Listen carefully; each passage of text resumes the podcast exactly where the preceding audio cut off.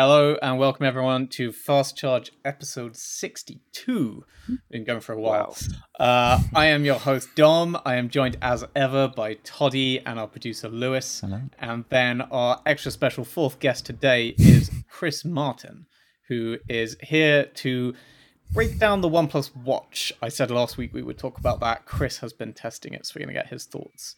Uh, I'm accidentally doing this in reverse order, so before we talk about the OnePlus Watch, I will talk about the Huawei Mate X2, which I have also been testing for a week. Unfortunately, it left my flat yesterday, so I don't have it here with me. But we've got some photos for people who are on the YouTube. Uh, and yeah, do. my, my thoughts after seven days with Huawei's ludicrous and ludicrously expensive foldable phone. And then before all of that, we are obviously going to talk about Apple. Uh, we had Apple's spring event this week, the first Apple event and then first Apple launch of 2021, I believe. Uh, we got a whole range of stuff. I think our main interest today is that iPad Pro packing the M1 chip because that is really interesting in a few different ways. But obviously, they also launched iMac, AirTags, uh, updated Apple TV, and a purple iPhone. I actually do quite want because I really like purple Purple. phones. Uh, before all that, what else has been happening in the uh, the week in tech? One thing is today, Realme announced that the the pricing and actual release dates for the Realme 8 in Europe, and unveiled the Realme 8 5G also for Europe. Uh, they they also got announced. The 5G got announced in India too. Confusingly, it got announced in Thailand yesterday. So Realme kind of spoiled its own launch by 24 hours. I still don't understand how tech brands keep doing it to themselves, but they did.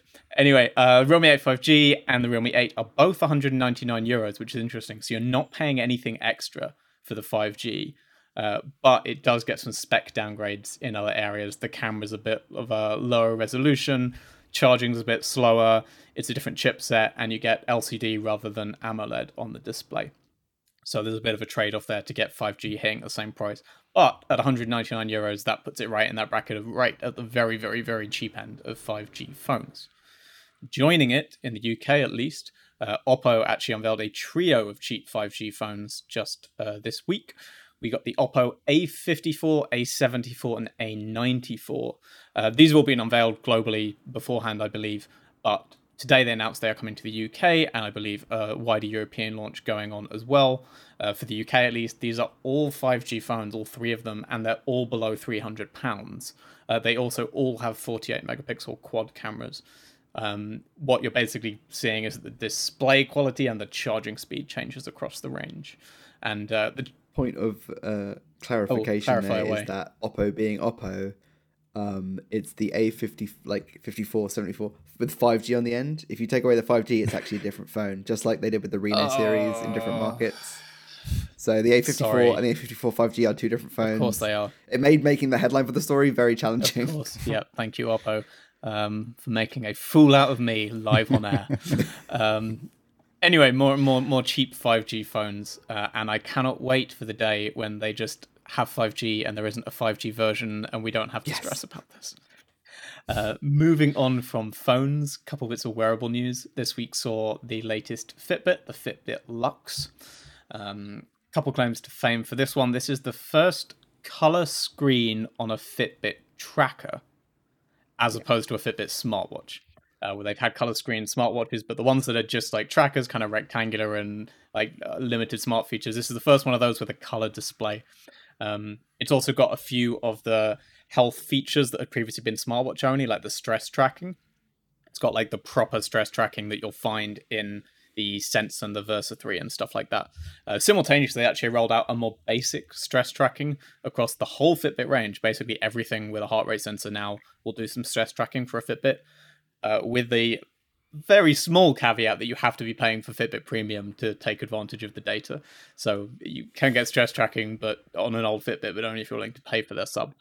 Uh, other wearable, the Red Magic Watch uh, has launched globally today for £89, $99, 99 euros. Uh, if you don't remember this, this is the slightly odd smartwatch from Red Magic. We spoke about the Red Magic 6 last week. They're part of Nubia. They're a gaming phone brand. Smartwatch felt like an odd pivot, um, especially because the main like USP of this smartwatch is it will generate a heat map of where you've played in a match of football or soccer, if you prefer. Um, beyond the FIFA games being quite popular, I have no idea what the gaming connection is there. Uh, but yeah, there you go. If you play a lot of football and want a cheap smartwatch, it's there. It exists now. You can go buy one. Uh, and then finally, away from actual products and into a little bit chipset news, uh, rumors have begun to circulate. It's not official yet. That MediaTek is ready with a four nanometer chipset. Uh, this would be the first for a smartphone. Uh, we've obviously had five nanometer, but we've only on the first gen of five nanometer chips, pretty much.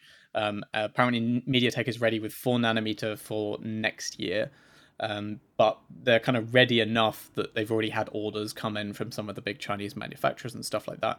Um, this is all part of MediaTek being quite bullish right now. Uh, last year, we've mentioned before on the pod, they became the number one chipset manufacturer by shipments in the world. They overtook Qualcomm for the first time.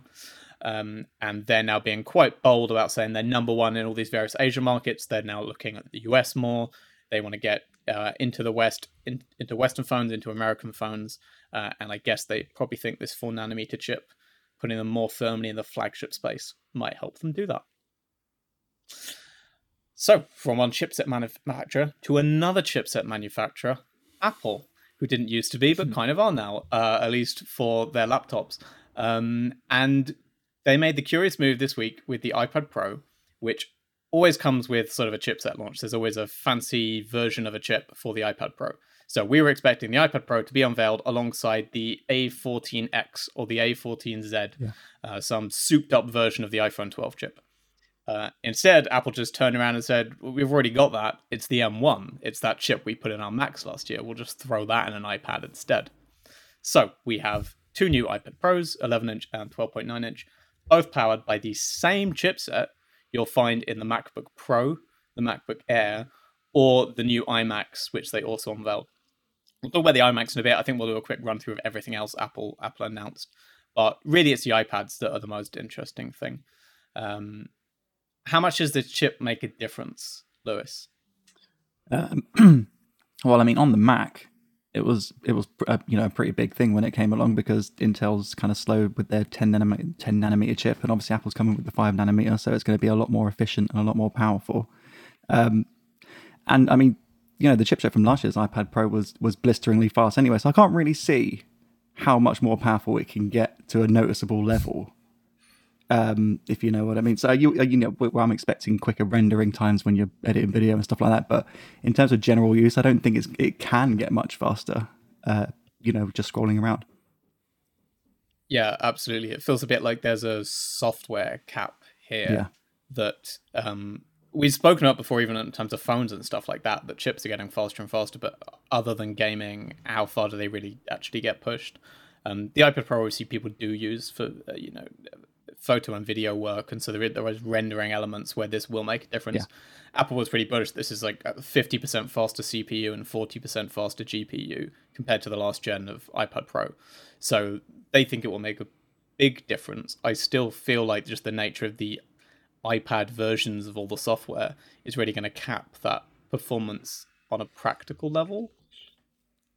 I have a suspicion, which is with um, when they introduced the M1 MacBook last year, uh, most of the conversation, obviously, they talked about you know just how much compute power it offers, but also a lot of the conversation was about how well you know it can run uh, emulated um, iOS stuff. Or, or you that Intel stuff. well, stuff. that that yeah, Intel yep. stuff and iOS stuff. Both yep. both. You know, the fact it could run iOS stuff uh, kind of yep. natively, I guess now.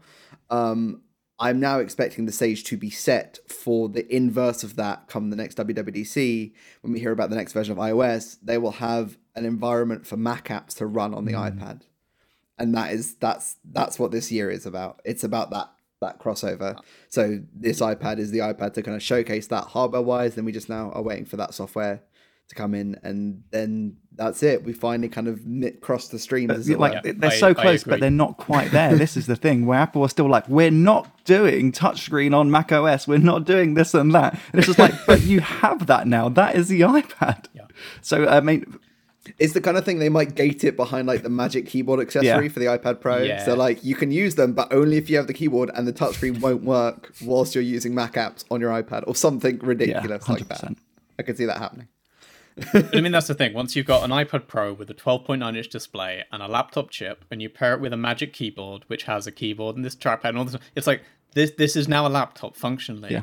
Just let it run your laptop software. Um, yeah, I, I, I have to believe that's what they're going to do. I know we're not the only people to say that, but surely WWDC is going to be some form of Mac OS apps running on iPads. I've seen some people hoping for actually like running Mac OS on an iPad and like dual booting. I, I that feels a bit fantasist. Yeah.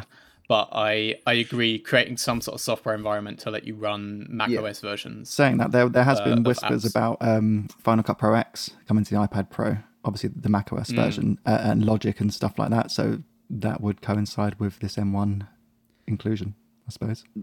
Do you mean as So they would iPad be, yeah, apps they, they would, or well, they as- they they would basically be the same as the Mac uh, apps, just kind of optimized for touchscreen. So Right. I don't know how. Yeah.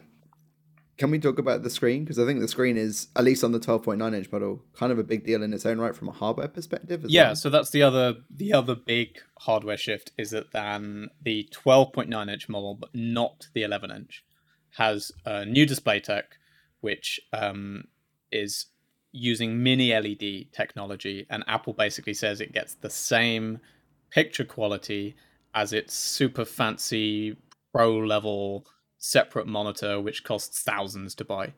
Um, I mean, we have to see one in person to know if that's true but mini LED is legit. Uh, Chris, you're probably the best suited of any of us to explain what the hell mini LED is. Yep. So, I mean, sort of as the name suggests, it's a it's an LED, but it's mini, and uh, And that's it. The That's normal- mini LED, Yeah. everyone. Thank you. that's it. You just Professional advice there. you you screw them into the iPad.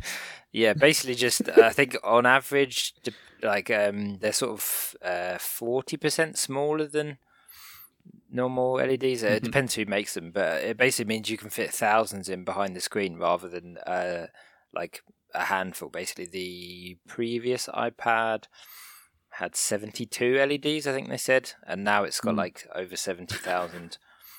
Basically, it gives you it's, it's like having higher resolution, but in a backlight. Yep. Um. So like more pixels, more resolution, more Dimming LEDs. yeah. So you have loads and loads of LEDs lighting the screen, which means you can control each one individually.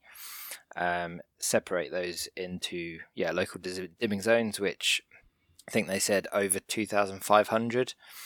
Um, so that's a lot of control over quite a small screen. Like um, you know, even basically we're talking like big screen TV tech in an iPad now. Um, you know, most most TVs coming out this year don't even use mini LED, and ha- sort of don't have that many dimming zones either. So um, it it basically improves things like contrast, and then you're going to reduce effects like blooming. Um, so like when when something moves across the screen and the light has to follow it, it's going to do it much more accurately with all those little LEDs rather than just moving between a few. They mentioned the contrast ratio being like a million to one, which is a contrast ratio I'm used to hearing with OLED displays, not really any LED tech before. So is that Yeah. inherently a benefit of moving to mini LED? It's just you have that much more contrast Yeah. because of the way the backlights are localized much more tightly. Is that right? Yeah, you've basically got similar to OLED quality without using Wow. OLED. Yeah. So you get sort of the best of both worlds.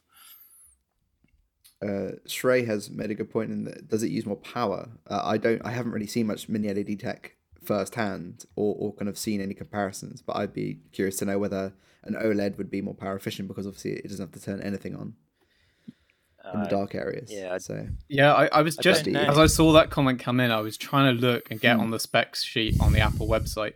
I mean, they tout the same battery life for the two models, um, but that doesn't tell you a lot because it's a much bigger battery in the 12.9 And the inch as 12.9 well. So we don't know whether they've. Thicker this time as well. Yes, Is it? So the 12.9 inch is half a millimeter thicker. Um, I think that's more the display tech that's doing that than a yeah. battery. It's also heavier, but again, because of more tech. um, and I don't. i- i- Is it? Is this the first time, or was it already the case that the battery in the iPad Pro is bigger than the MacBook Air or the MacBook? one of the MacBooks. It's like Oh, is got a it? bigger battery. I didn't realise that. Yeah, that. so yeah. Yeah, I'm not sure about the power consumption. It's not really talked about. Uh, I mean, I I cover mini LED mostly on you know TVs so far, Mm. but um, where you- obviously don't have to plugged worry about it you, so much. don't you don't really Mm. have to like nobody really cares how much power the TV's using. Um, but yeah, I did. I, I one of the things I thought was odd with that Apple pretty much always does is they never up the battery life of their iPads and, and Mm. stuff. It's always just like yeah, ten hours, ten hours Yep. every year, ten hours. It's like, but you're pushing these like architectures and the processes of these chips. Where's the where's the efficiency boost? But they always just seem to, you know, put it through the same formula so that it comes out the same, which is a bit of a yeah, shame. I mean, that's a good point because the MacBooks last kind of 17, 18, 19 hours. Um, and if they're running the same chipset Yeah. and they've got a similar size display, then where is that going? yeah, and where's and if it's got a bigger battery, Yeah. the thing that I thought was evident was in all of the kind of promotional imagery they were showing during the presentation. The iPad was almost like, especially when it was like editing iMovie footage with a secondary monitor. So they were always in situations where it was like on a desk, in an office, Oh, yeah. or at home. They were, you know, previously when like they first saw like here's the Magic Keyboard or here's the Apple Pencil with the first iPad Pros, they were like, here it is in a in a you know in a park. You're illustrating wonderfully.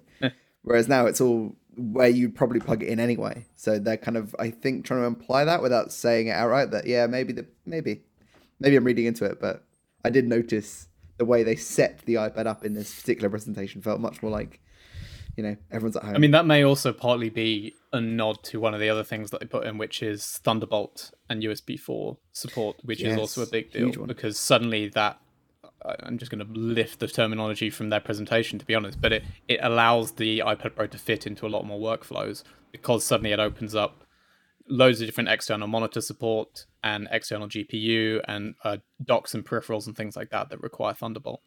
So suddenly there's a lot of other bits of tech that will now connect to an iPad Pro that wouldn't have nicely done that before. Um, and continues to further shame the Lightning port on every other Apple Yes, mobile yeah. device and airports and everything.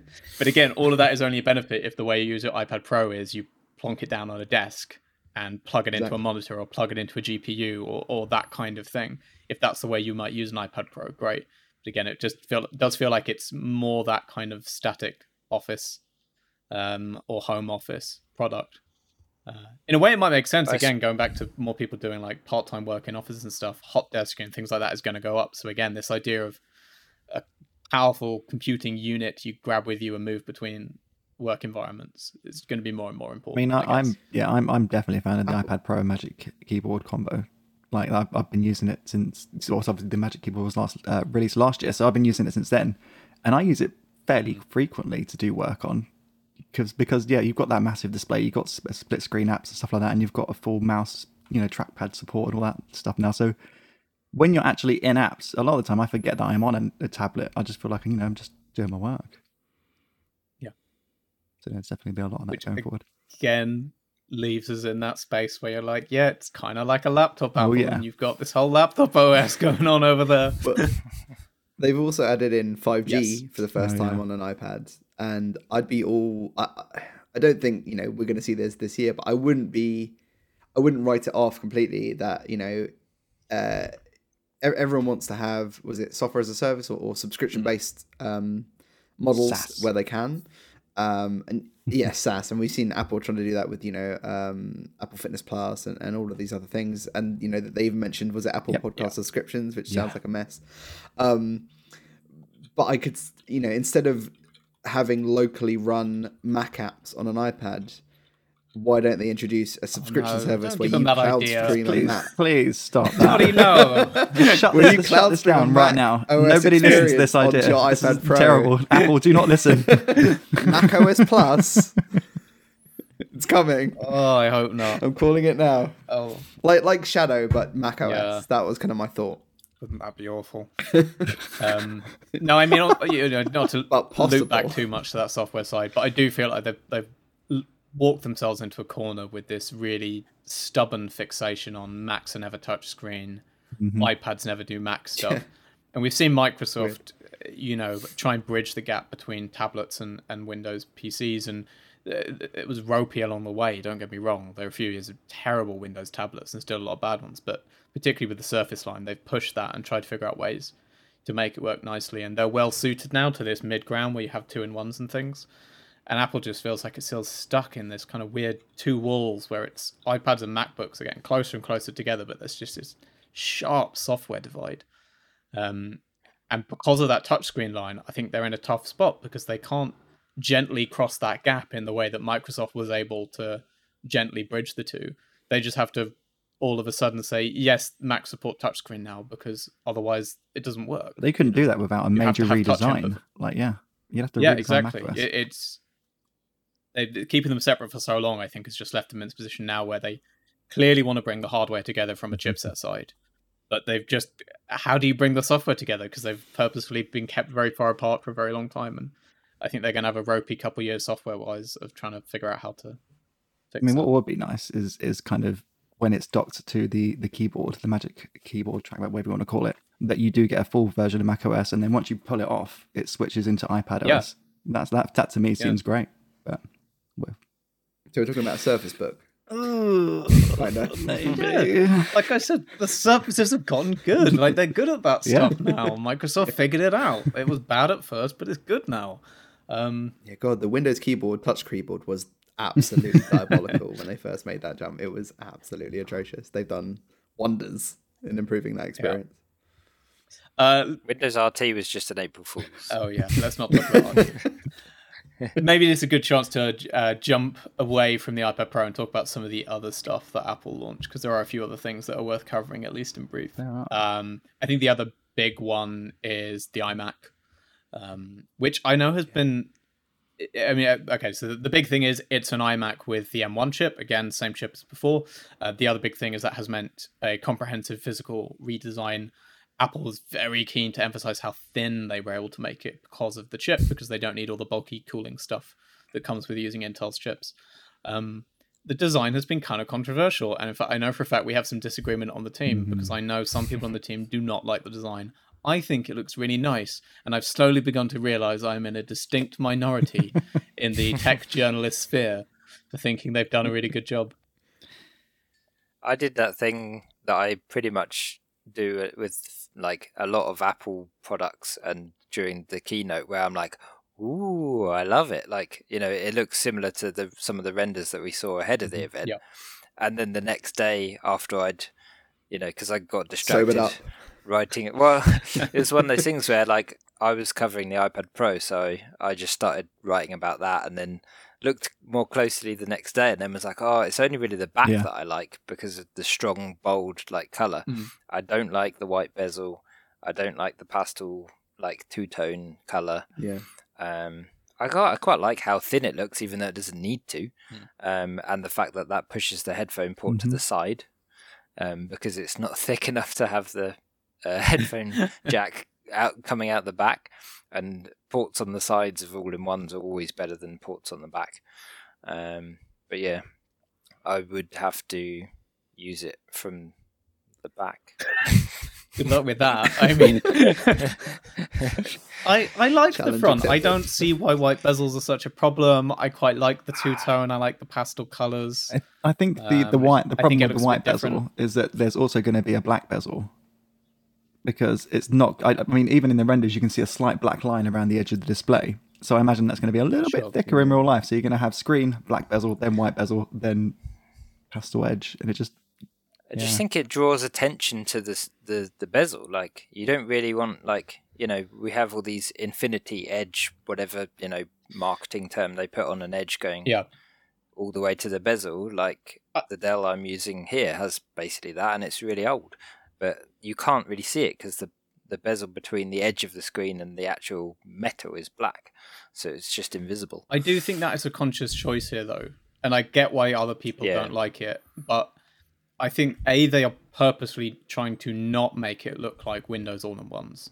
Where again, a lot of what people are going for is disappearing edges. You don't really notice the thing you're looking at. It's just all screen, and that's all you get. Apple don't want that. They want you to look at it and remember you're looking at an iMac. So they need something on the front that like looks iMacy and looks, you know, distinctly distinctly Apple.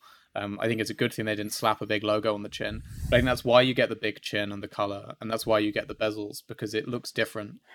Um, it calls to mind all those old, colorful um, uh, Macs Yeah. from years ago.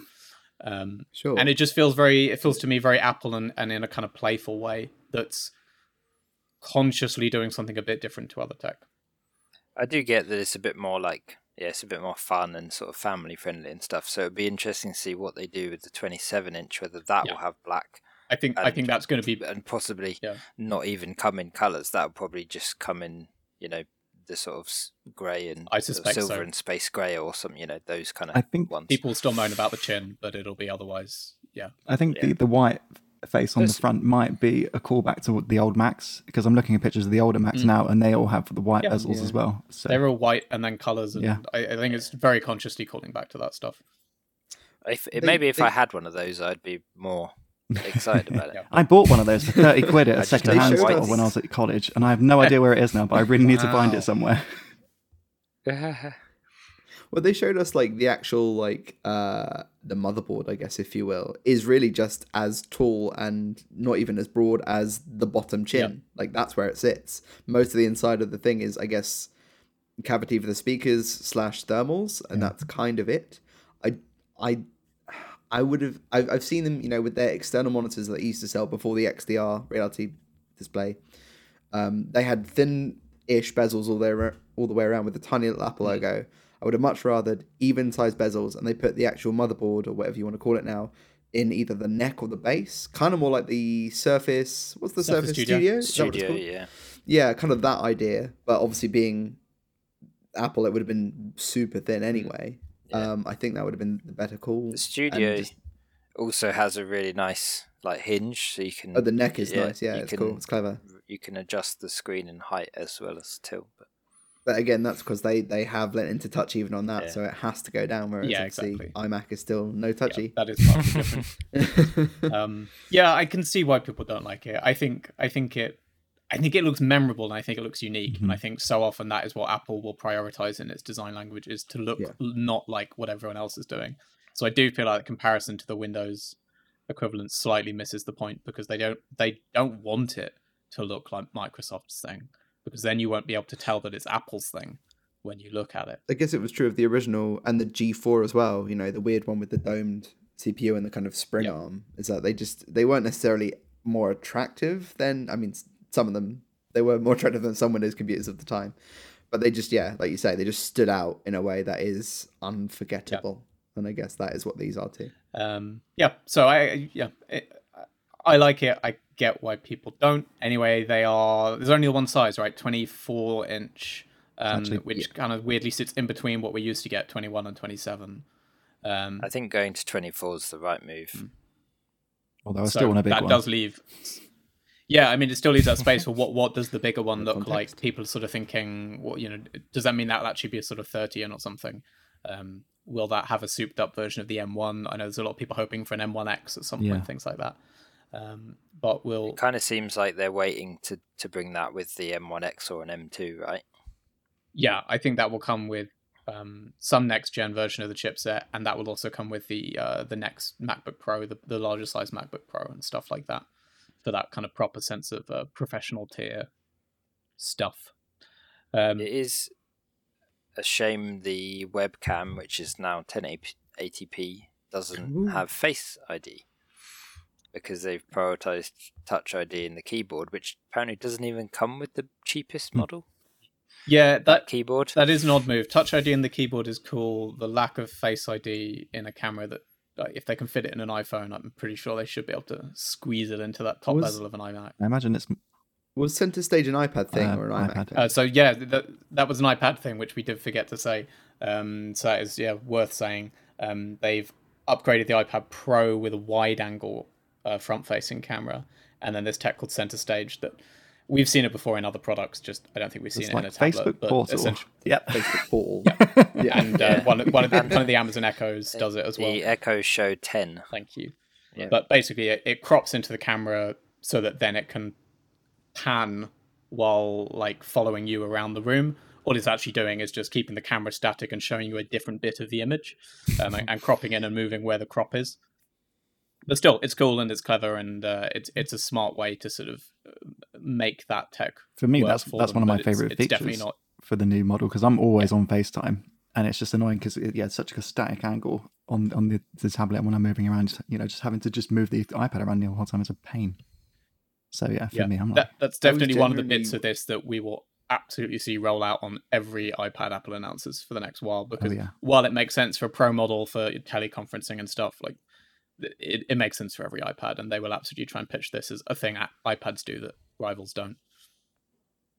I was genuinely, genuinely holding out hope for this, um, for uh, I guess you could call it AI eye redirect or something like Mm. that, where it would make your eyes look like they're looking at the camera when they're not. they're not. supposed to have that already. That's what I was actually expecting them to. They're I don't know supposed to have it. just- it's I supposed to do that, but it doesn't. Like it doesn't. Work there's a, there's an option in the settings menu that says you know like correct eye um, eye contact, and it's just a big old lie. Lies. I got to admit, I find that stuff a bit creepy. I quite like. It not is super creepy. it. Just But, staring uh, into the camera yeah. the whole It's time. like those Snapchat filters that give you a big smile when you're not smiling. exactly. uh, what else did they announce? Um, updated Apple TV AirTags. 4K. Uh, Yes. I'll admit, Lewis, I completely tuned out for that. I have Oh. no idea what is new in the Apple TV 4K. What is new? New A rem- remote. basically a remote. Yeah, I mean that is that Yes. is the long and short of it. Is the big thing is this this Finally. redesign remote, and do you know what? I think it's so ugly.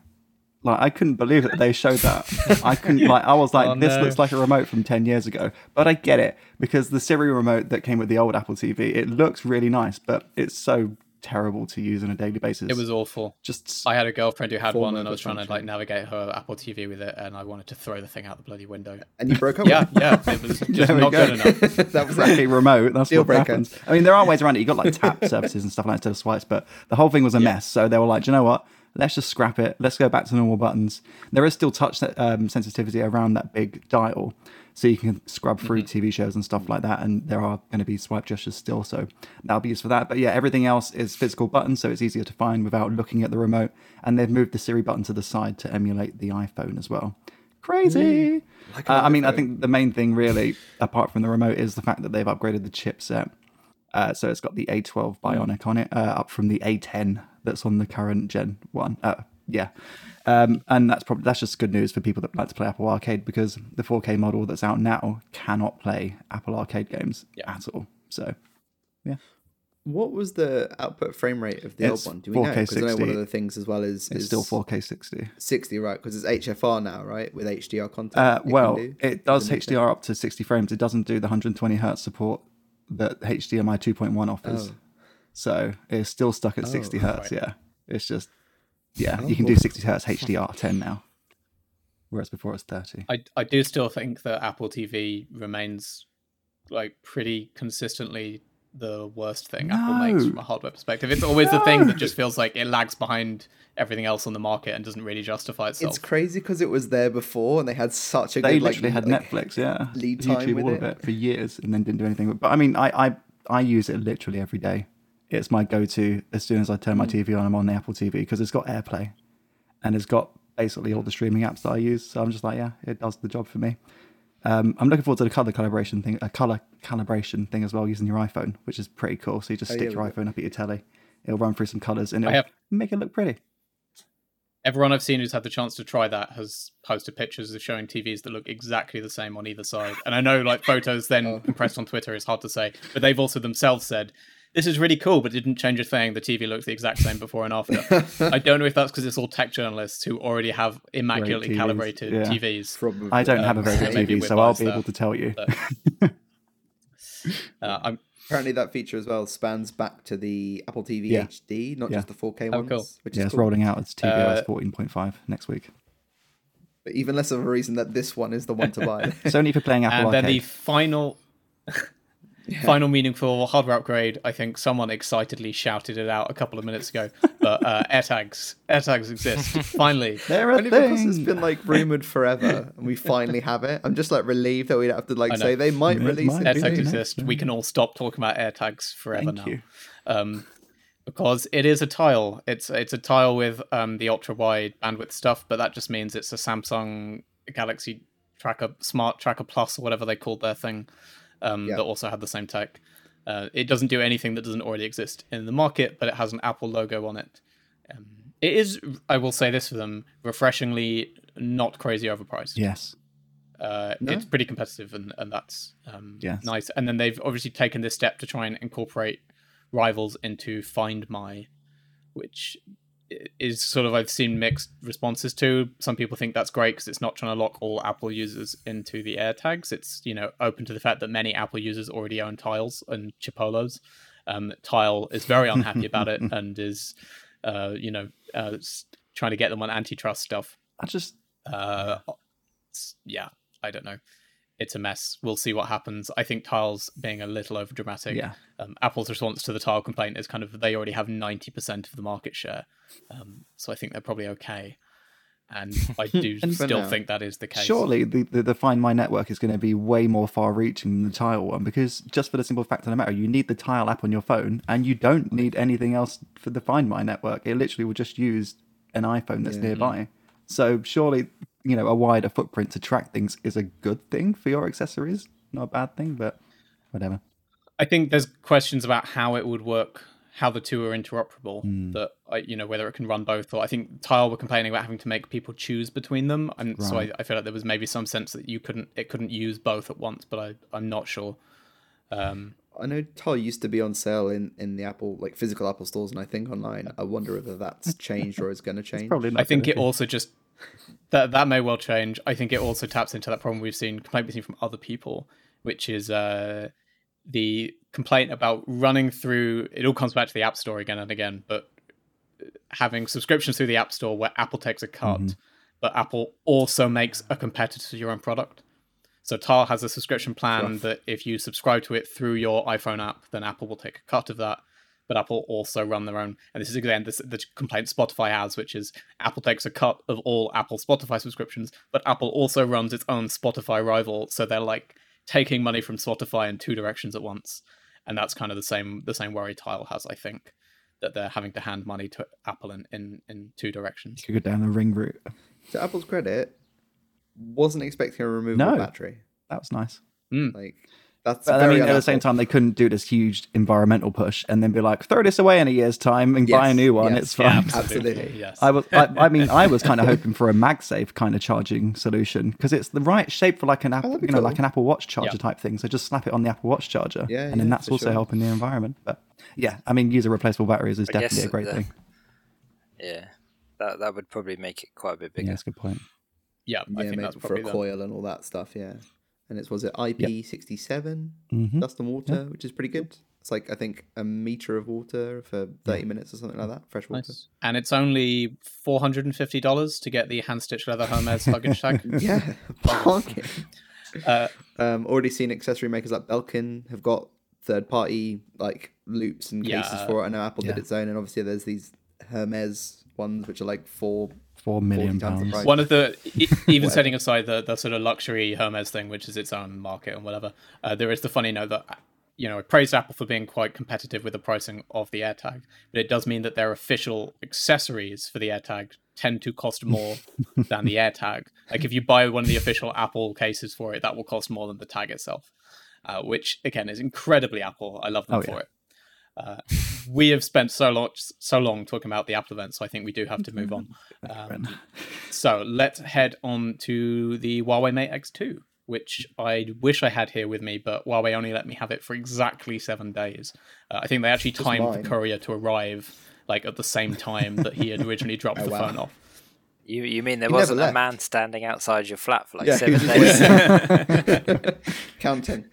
But no, so I got to spend a week with the Huawei Mate X2, which, uh, to recap, is the foldable that they launched earlier this year. It is, for now at least, the fanciest, schmanciest, most expensive foldable phone on the market. Uh, the equivalent, it's only available in China. The equivalent price is about $2,800, $2,700 and about £2,000. Um, Chinese prices are always cheaper as well. So even if it did launch in the West, which it won't, it would probably be closer to two and a half grand in the UK, three, three and a half grand in the US if, if it ever got a release. Um, so that's the kind of scale we're talking about. That is coming up on double the price of the Galaxy Z Fold 2. It is premium, premium, premium. Um, it also makes it really hard to review because this is a phone that fundamentally anyone watching this is not going to buy. Uh, it's ruinously expensive. It's only available in China anyway, so you'd have to import it. And of course, like any modern Huawei device, it doesn't have Google. So it's a kind of funny one to assess. I'm still in the process of putting together my written review. I have no idea how I'm going to score it, factoring that stuff in mind, because it is very hard to really assess a phone that uh, no one in their right mind is really going to go and purchase. It's um, a status symbol. It's a luxury item, but it is so cool. it is really really cool. Um, I spent you know the week just sort of marveling at how how great this tech is and how fantastic the hardware experience is. Uh, an important question for me, uh, maybe actually more so Lewis, is how crunchy is that hinge? This is the question. It's not crunchy. Yeah, the whatever crunch Good. we had on the XS has been decrunched. Um, I, I'll admit I didn't sort of hold my ear right up to the hinge, but um, you didn't need to on the on the on the XS no, to, it was to terrifying. That there was something grinding in there.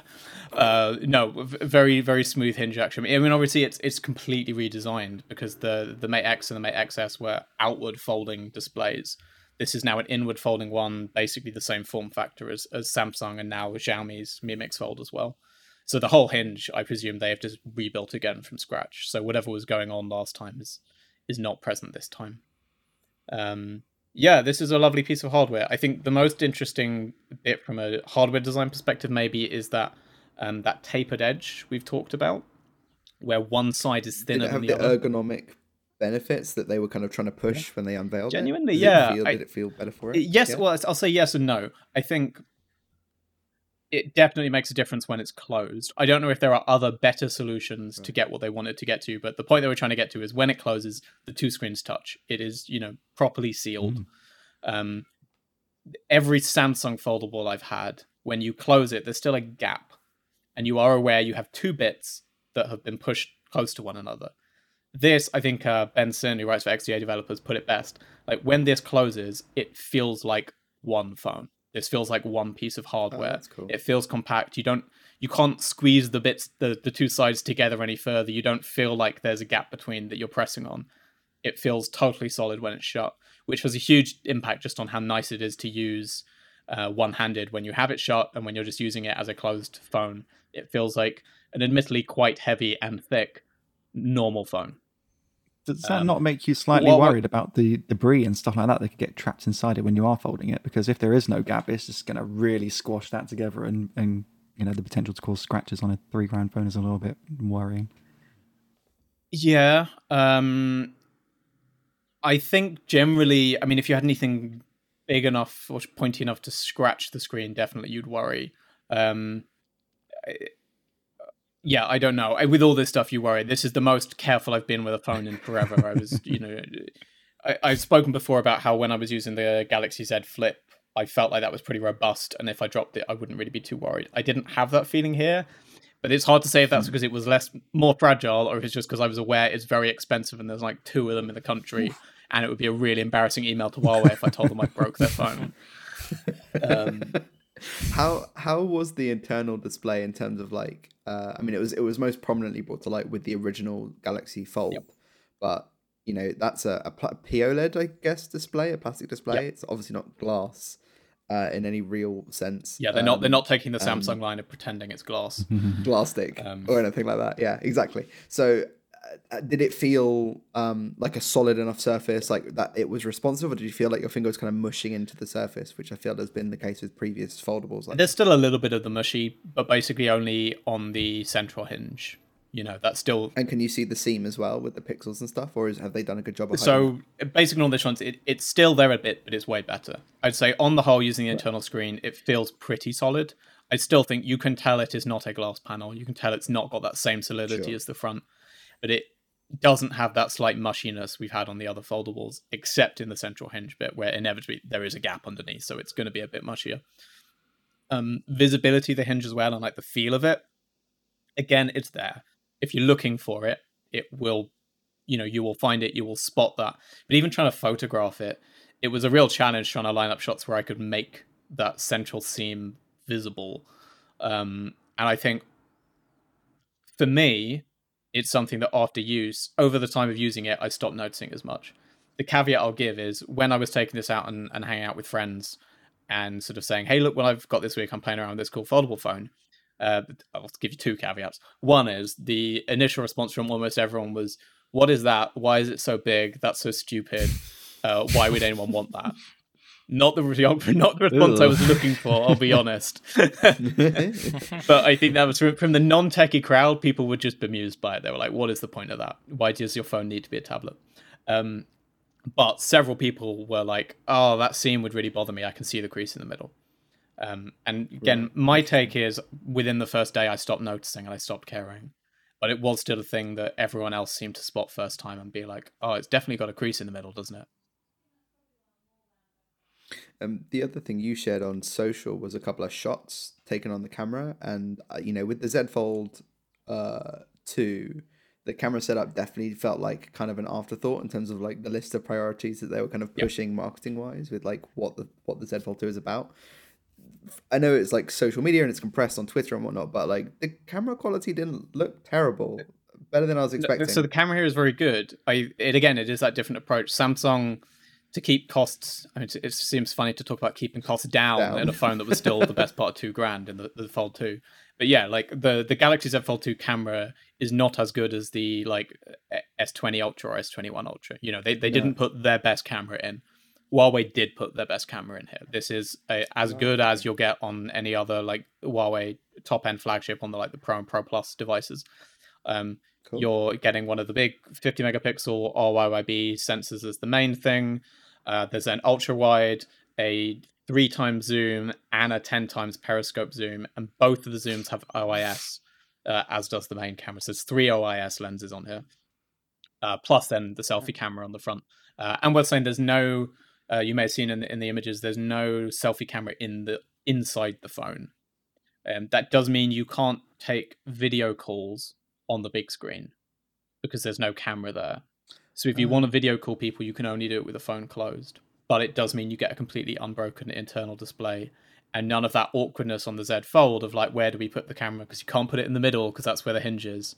So you have to put it like three quarters along, and it looks a bit weird. Weird. Um, but can you do selfies with the big cameras using the external display? Um, do you, you know I didn't try. Um, I think you should be able to. I think they talked about that before, but you know, I didn't actually try that. Um, anyway, the camera is great. Yeah, I mean, the pictures I was showing off on Twitter were of the 10 times periscope because it's actually the first 10 times periscope camera I've had to play around with. Uh, I think I've had the five times ones, but not a 10 times. You know, and I was just enjoying the fact that I could sit on my sofa and take a zoomed in shot of my record collection and read the spines on my records on the other side amazing. of the room um, or even the spines of my Blu-rays down the hallway with no windows in that hallway and no lights on, so it was pretty dim down there, and it was still sharp enough. So I've just dropped uh, um, uh, to, one of the ten times samples over the stream, so people can see the quality of the ten times that we're getting from it. It's really nice. Nice. Yeah, it's genuinely been very impressive. It's obviously got that same thing where once you like max out to, I can't remember if the max is 100 times or 120 times or what. Once you hit that, it's a watercolor. Um, but uh, up until that, the periscope is is fantastic, and the camera on the whole is is very very strong. Um, yeah, it is that kind of situation where this is one of the best cameras you're going to get in a in a phone these days. In a way, I didn't push the camera as hard as I normally would because, like I said, I knew this review is a bit different because people aren't really looking at buying this thing. So I wasn't quite as rigorous in my low light sample taking as I would normally be. Because I was like, well, I, I, don't really need to break down the precise performance compared to some other stuff. Um, I guess it's like, does the two and a bit grand foldable have usable cameras or not? Yes or no. That's fundamentally all they need to know, right? And it's yeah, it's not just usable. It's at the end of the day, if you like a Huawei camera setup, and I think we all do, it is as good as the ones you'll get on on like the Mate 40 Pro or whatever. Um, cool. I mentioned before, it's a Huawei phone. That does mean you have all the Google headaches, and those haven't gone away. Um, they are getting better app gallery is getting better. They're getting more and more apps. Even this week, they announced Withings uh, has joined app galleries. You can get if you have Withings um, Health Tech, you the app to match.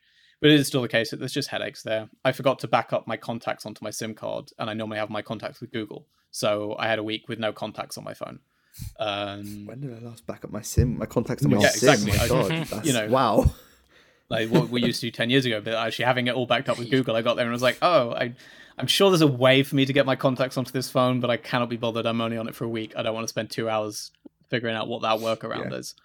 Um, lots of apps that just don't work. Um, some that you will be able to install, but that still won't run because they use Google Google services for login and things like that. Um, so there are all those little headaches. It still feels like you, if you're in the West, it's very hard to use this as your only phone. Um, but it's it is getting better. But I can see why they didn't bother releasing this one because, um, you know, that they did release the Mate XS in in in the UK at least, and it halved in price within a couple months because I think it was just. Uh, you know, it's too expensive. People aren't going to drop two grand on a phone that doesn't run Google. Yeah. It's uh, unfortunate, but it's true. It's not Huawei's fault. Um, but there it is. With the way things are, do you expect Huawei to continue down the route of making the foldables of this kind of form factor just their ultra ex- exclusive premium device, or are we going to be seeing a more affordable Huawei foldable now, like the Z Flip? So there was actually a leak the other day that I admit I didn't dive into in detail, but I think it was saying that Huawei is rumored to be working on three foldables for next year, uh, mm. including cheaper ones. So I think they mm. are, you know, I, that's all unconfirmed, but I think they are going to be trying to bring bring prices down. I think they've got to now because Xiaomi's done the Mi Mix mm-hmm. Fold, which is half the price of this, and at least within China, like that's suddenly you know meaningful competition for them. And I think they need to have something at that kind of price tier that matches the Mi Mix Fold. I suspect they'll stick with this rough form factor. I'd be kind of surprised if we see them do a clamshell one too soon but who knows? Um, yeah. But yeah, this is a it was a lovely phone. I was very sad to see it go, even if I had to keep using two phones all week because I had this phone. um, but yeah, you're not going to buy it. But this is proof that when Huawei wants to throw a load of money at the wall, it can still make the best hardware out of anyone out there. Um, you know, I, I didn't review the Galaxy Z Fold 2, but this definitely beats it from a pure hardware perspective, from what I can see. Uh, it's as always that software side just means it is a bit of a pain and a bit of a frustration. Um, uh, and then the, I guess the other note on that is Harmony OS, which they were saying would roll out in China in April. I don't know if that's still the case because there's not much of April left. Um, they said it would be the the Mate X2 that would actually get it first to try out. So I was really hoping they would drop that over the last seven days, and I would get to install Harmony OS and try it out. But it did not happen. So I don't know what that's going to be like, and obviously we have no idea how much that will fix their various software woes. I suspect it won't make a huge difference for the West, at least, because um, it still won't have Google, which is fundamentally all it comes down to. But yeah, um, lovely, lovely, lovely phone. You shouldn't buy one. so you're still going to get a Z Flip? Is that yeah? Um, it, the Z Flip is only seven hundred quid on Amazon Ooh. at the moment. Oh, it's I nearly, free. I nearly hit hit the button. so close. Don't do it. Don't do it. so close. Um, Chris, let's turn to you. You have been trying out the OnePlus Watch, uh, which I mentioned yes. briefly on the show last week because when we came on air last week, Chris had only just received the watch. He hadn't had any time with it yet. But other people had had their reviews out because there was a bit of a delay in our shipment, so we got our watch a bit later than some other publications. It is fair to say the first wave of reviews were quite bad. I think Wired gave it three out of ten. Ooh. I think Gizmodo called it the worst smartwatch ever. Um, I just in general, I think the best score I saw was an eight, and mostly it was things range kind of around fives and sixes, which for OnePlus is is damning. Is it as bad as that? Not in my experience.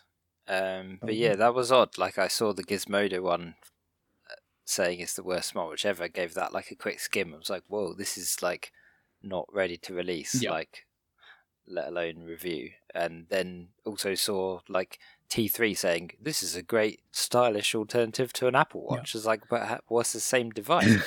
um, uh, I've had a, uh, I think I've had an experience so far sort of somewhere in the middle. Okay. It's sort of got some quirks going on, but um, a lot of it's perfectly good, perfectly fine. What quirks have you? Do you had? mean quirks like bugs, yeah. or yeah, quirks like just weird decisions on quirks? Um, so I should probably show you. It's it's here. I'll take it off. It's got everything's slightly, backwards. yeah, it's got a slightly odd strap where you push it you push this little sort of uh, knobbly bit through the the hole at the right size, and then the rest of the strap tucks inside. It sounds like the Apple Watch. Which is kind of the odd. Apple Watch does the same thing. Yeah, I don't really like Uh, it. So you sort of push it in there, Mhm. and then it sort of pinches your skin while it's trying to like go round. anyway, It's very Um, difficult to give a straight face. I'm just to going to get a time code for our no context channel. Like, yeah, I was, I was trying hard. there. Lovely bits all over the Um, place. Well, let's if we start with the design, it's quite plain. Like Yeah, it, Very you know, minimalist. OnePlus. Yeah, OnePlus phones have always been instantly recognizable as OnePlus, and this, you know, I got this out of the box and was like, eh, could be anyone could have made this, um, and the only indication that it's one plus is it says one plus on the back at the top Game there, changer. um, and very very small says one plus on that button. But you never, like, you, you can't, you can barely read it. Like, let alone it look cool. Um, so the cobalt alloy one, the gold one, is the only one that would Limited maybe edition. stand out because I can't think of Maybe, many yeah. uh, I've got that on screen at the moment. high really profile even gold small It does look really nice. Equally, I can see why they Um, didn't want to do one in their like you know snazzy OnePlus Blue finishes and stuff like that because it's Yeah. often the colors that they they draw their attention with, and that's maybe harder to pull off on a watch. Yeah, but like it, it looks quite nice. Um, it's not too thick and heavy. Like I think the some of the reviews I've sort of glanced. I try not to rev, you know read reviews while I'm still reviewing something, but you know because it was so bad, I sort of skimmed over a couple. And some you know some What people saying it's it's really big and heavy, and no, I mean I don't I don't think it's that bad. Compared to some watches I've tested over the years. I will say from my perspective, I obviously haven't seen it in person, but um, I'm not really a fan of large watch faces, and I do look at that and think that's a much bigger watch than I would ever wear, and I'm surprised they didn't do Yeah. two sizes because Yeah. um, Yeah, so this is like the four. This is forty six Yeah. mil, and like most of the time, if you're doing that, you do a smaller forty two exactly. for people with smaller wrists. So yeah, if if you do have that sort of preference, it's not going to be a good choice. Um, but for my wrist, it's been sort of perfectly normal. How has the tracking Um, been? So one of the things I saw a lot of complaints were Yeah. getting really inaccurate step counts and GPS tracking, and people saying they sort of went on like runs and it only started bothering to do the GPS tracking when they were 15 minutes into their run already, and, and things like that. Yeah. Um, I was just looking through my data before we went live to sort of see what it was saying. I haven't really looked on the app that much, just been sort of looking on the watch. Um, I haven't done any GPS um, yet, so I need to test that. Um, just because I don't really go running or anything, um, but I will do that. Um, but yeah, some of my step counts are a little bit erratic. Like Mhm. I sort of like, like I have a fairly similar routine each day of how far I walk. You know, with the dog, we sort of, you know, sort of roughly do the same amount of steps each day. And there are there are a couple of days where it's like I'm pretty sure I didn't walk that far. Um, but otherwise, like apart from a couple of days, it does seems to be okay. Like definitely nowhere near as bad um, as the Gizmodo uh, reviewer was having. Mhm. They were saying it was like, you know, some days it was saying hundred steps, and some days it was saying fifteen thousand when they hadn't been anywhere. Um, so yeah, and I haven't used it for sleep tracking yet, Right. Because I keep taking it off and forgetting about the sleep tracking, and then in the morning going, ah, I didn't leave it on. so yeah, a bit of sort of um, like sort of hit and miss. Some days it's fine, some days it's a bit quirky. Um, and the the heart rate seems to be okay, but the blood oxygen quite often won't um, do a reading. Even though I'm like sort of holding it onto my wrist. I have to be the- fair, in the found way that with it wants several to. other trackers that do Right, yeah. SPO2 readings. I mean, that was the same with the, you know, that was the big failing of the Apple Watch Six, wasn't it? It was like it, it wouldn't, it wouldn't Yep. do it. I think SPO2, however it works, it must be very finicky because yeah, I've Mm. found that with several products. Um, my my sense of the watch um, from reading the reviews was that I don't know if I would say some of the reviews were too harsh, maybe, but what it fundamentally it felt like almost all the problems were software side, and it was all stuff that OnePlus it just felt like the watch maybe wasn't ready, and they were pushing it out to reviewers a bit too early, and pushing out to market a bit too early. Um, and a lot of the you know criticism was stuff that it was fairly clear could get improved and fixed, which isn't to say you should then not criticize it in a review by any means, but it felt like there was often maybe a lack of acknowledgement that this is almost all stuff that would end up changing. Um, I do admit I get to say it with the benefit of hindsight because OnePlus has now announced all the things they're going to change. Um, and they've uh, already put one update out, which is uh, it, it, says it is improving GPS tracking and step step count tracking, along with the raise to wake, which I know some people, some reviewers said uh, wasn't reliable, and it's also adding app icons for notifications because I think as it is, it doesn't give you the icon for the app. It just gives you a general notification icon, and you can't tell what app is notifying you because they all use the same image, which is baffling. Um, and it's stuff like that that feels like it's kind of basic and should have been in there, and it's weird that it's not. Uh, one of my other favorite things that's not in there, and it's very specific. It, it, it kind of betrays the company a little bit that they're not an American company because obviously American reviewers complained that it only supports 24 hour clocks. and for most people in the world, that's fine, but it's just not a very common thing in the States to use a 24 hour clock. But that's the only option on the OnePlus Watch. So they've said in the future they are like, it's not in this new update, but it will be in a future one. They're going to add the 12 hour time format. Uh, and it's just one of these baffling little things that uh, any other. Co- it's, it's hard to imagine it didn't get through that someone said we should probably have some 12 hour watch faces rather than all being 24 hours. That's mad. But yeah, one of the weirdest little complaints. I was like, I can totally, and I can totally see that if I was reviewing it, I probably wouldn't even clock that. Pun not intended. I'm sorry, everyone. um, because like I would just use the 24 hour faces, and that would be natural to me. I wouldn't think to switch to a 12 hour one. But I feel for these poor American reviewers wanting a 12 hour face that they can read intuitively and just be like, wait, there isn't one. what do you mean there isn't one? I mean, OnePlus doesn't have a good history with their 12 hour clocks thinking about it because on earlier builds of Oxygen OS, the on the clock widget on Android, if you had it in 12 hour, it really bugged me. It always showed the zero before until it was double digits. So it was like zero three. Oh right, yes, whatever, yeah. PM. Which really bugged me. Like I just have it as one digit until it becomes it needs yeah, to be two digits. Otherwise, it looks like three in the morning, and it's just confusing. So I hope that when they add in this this twelve hour hour time time setting, yep. it doesn't do that again because that's just just looks bad. Uh, and one of the other little things that they did not have that they are adding in a future update is an always on display, which again is one of those basic things where you're like, these days your smartwatch kind of needs that because you want to be able to look at your watch and see the time. I don't think it's, that's a rogue. It's one request. of those. Yeah, it's one of those bizarre situations where you're sort of like, did you know what a smartwatch is supposed to do? yeah. Like, just have like the market, one? Did, no market you, research. did you read like smartwatches for dummies before? And uh, and this is all made worse by the fact that we've been waiting for this thing for so uh, long. Yeah. Like, you know those diagrams from like 2015 that, yeah they 2016 put, or something you know, those sketches came out so long ago now that you basically sort of build up you know hype and sort of. and that's and that's what is so strange about this because yeah they've spent it's yeah. actually very cyberpunk's a good comparison. They've spent years working on this and then they put it to market with a load of flaws all of which could have been fixed with another couple months of software dev. Like the hardware seems like it's probably fine. Like I, I haven't seen significant complaints about the hardware beyond people thinking the design's a bit dull and maybe a smaller size would be nice. Um, but everything seems to be software problems, and it's all stuff that half of them they've already fixed in this new update, and the other ones they already know, and they're going to roll them out over. We don't know how long. To be fair, maybe it'll take them months or years to actually get everything out, but hopefully not. Um, you just look and think, if you spent five years trying to build a smartwatch and struggling with it, why not take another three months at the end to release one that works?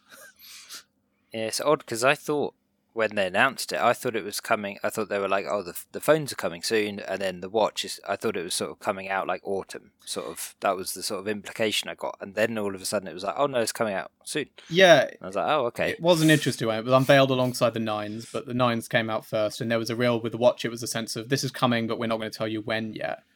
Um, and again, you have to feel like presumably, presumably, what it was is that it was always meant to launch alongside the nines they realized it wasn't going to be ready in time for that, and then they've had some sort of internal pressure to just get the thing shipped, um, hmm. and it then still got a bit rushed out the door. I guess the challenge they've got is they want to do more phones in, you know, six months on from the nine, so like five months from now, and you don't want it to run too late and run into the same period where you're wanting to hype up the 9T or whatever.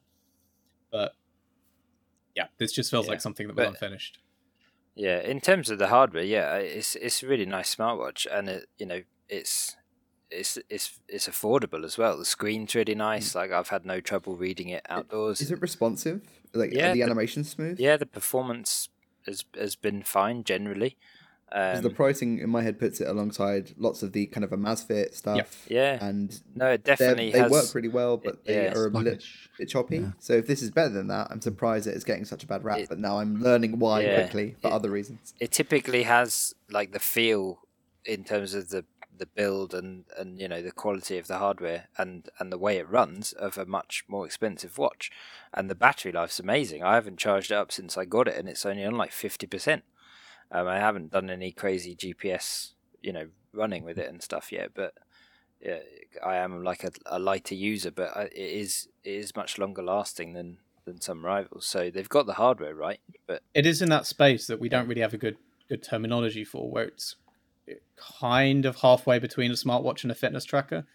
And we've seen so many things launch in this space, and you know we often talk about fitness trackers for the basic Fitbits and the, like the thirty pound like Xiaomi Mi Bands, and then the Apple Watch is the smartwatch and it does so many more things. But there is this space now of these products in between that look more like smartwatches, will do notifications and a few things, but they won't do a lot of the stuff that an Apple Watch does.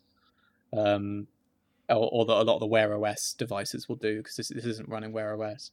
And that's where the pricing gets murky because functionally it doesn't do that much more than a Xiaomi Mi Band, How much is it? but it's three times the price. It's 150, I believe. Yeah, no, that's that's Um, not very tempting. four nine Yeah. So for me, I look at it and think it only does a couple things that a, a Mi Band or an Honor Band or an Oppo Band. There's so many of them out there. Uh, it only does a couple things those don't, and so I, I'm a bit hesitant about the price. Um, because fifty pounds more gets you an Apple Watch SE. I want to say, though I, I might be getting my numbers I think it's the, the Series Um, Three you're thinking of. Oh, it gets you the Series Three, Yeah. the old, the old Series Three. But yeah, Yeah. Which is still pretty good. Yeah. I think I have a three. Like, I mean, I'm still £200 rolling for a an Apple four, so Watch. it's not much older than that. Yeah. I feel like that puts the pressure on this kind of segment where it's like, well, you're going to get a lot more smart functionality by spending a bit more. Yeah, I suppose what they could have done is is put some you know OnePlus exclusive features in there. Like oh, oh, we've been advised to use it with the OnePlus Nine, but it doesn't do anything in addition Um, to using it with anything else. It's got those cool features with the OnePlus TV where it will turn the TV off if you fall asleep and stuff, Yeah. but the TV is only available in India, um, Yeah. which just so we don't even have that. I Yeah, never understood that decision. That TV not- looks yeah. so good. Why is it not available everywhere? Yeah, So good. might be just Yeah, it's manufacturing. Who knows? Um, yeah, so it, it's an interesting one. I think they probably should have gone a bit more expensive, a bit more fully featured, and made it a bit more of an Apple Watch rival. Whereas I feel like part of the problem they've got is they're running up against it feature wise runs a little too close to products that are a third of the price. And then suddenly you feel like actually you're paying a premium for a OnePlus product. And that has never been the space OnePlus feels at its best in. Um, but yeah, I it definitely doesn't sound like it's you haven't had as bad a time as some other people. So if you are someone out there toying with this and you were really worried by all the other reviews, I think this is a sign that maybe it's not as bad as it has been made out to be. And if you are a OnePlus Or it's aficionado, fixable. yeah, and, and again, I think a lot of the problems are there's an update rolling out at the moment. Um, I suspect Chris hasn't had it on his yet because they started rolling out in the US. So that will hopefully improve things, and they've promised several features coming in future updates. So I guess this is a product that will get better. Whether it will get good enough for you is a different question. Uh, that will do us for this week. Uh, a bumper episode driven by us going on about Apple for absolutely ages. Uh, so thank you for everyone who has stuck with us through all that. We will be back as ever next Thursday. Uh, when I think by then we'll have had the Samsung Galaxy Unpacked, where we think they're talking about laptops. So we'll probably talk about whatever Samsung announces there. And I don't know what else. We'll see what the industry throws our way over the next seven days. Ooh. Cool. Uh, thank you everyone for watching and listening, and see you all soon. Bye. Bye, guys.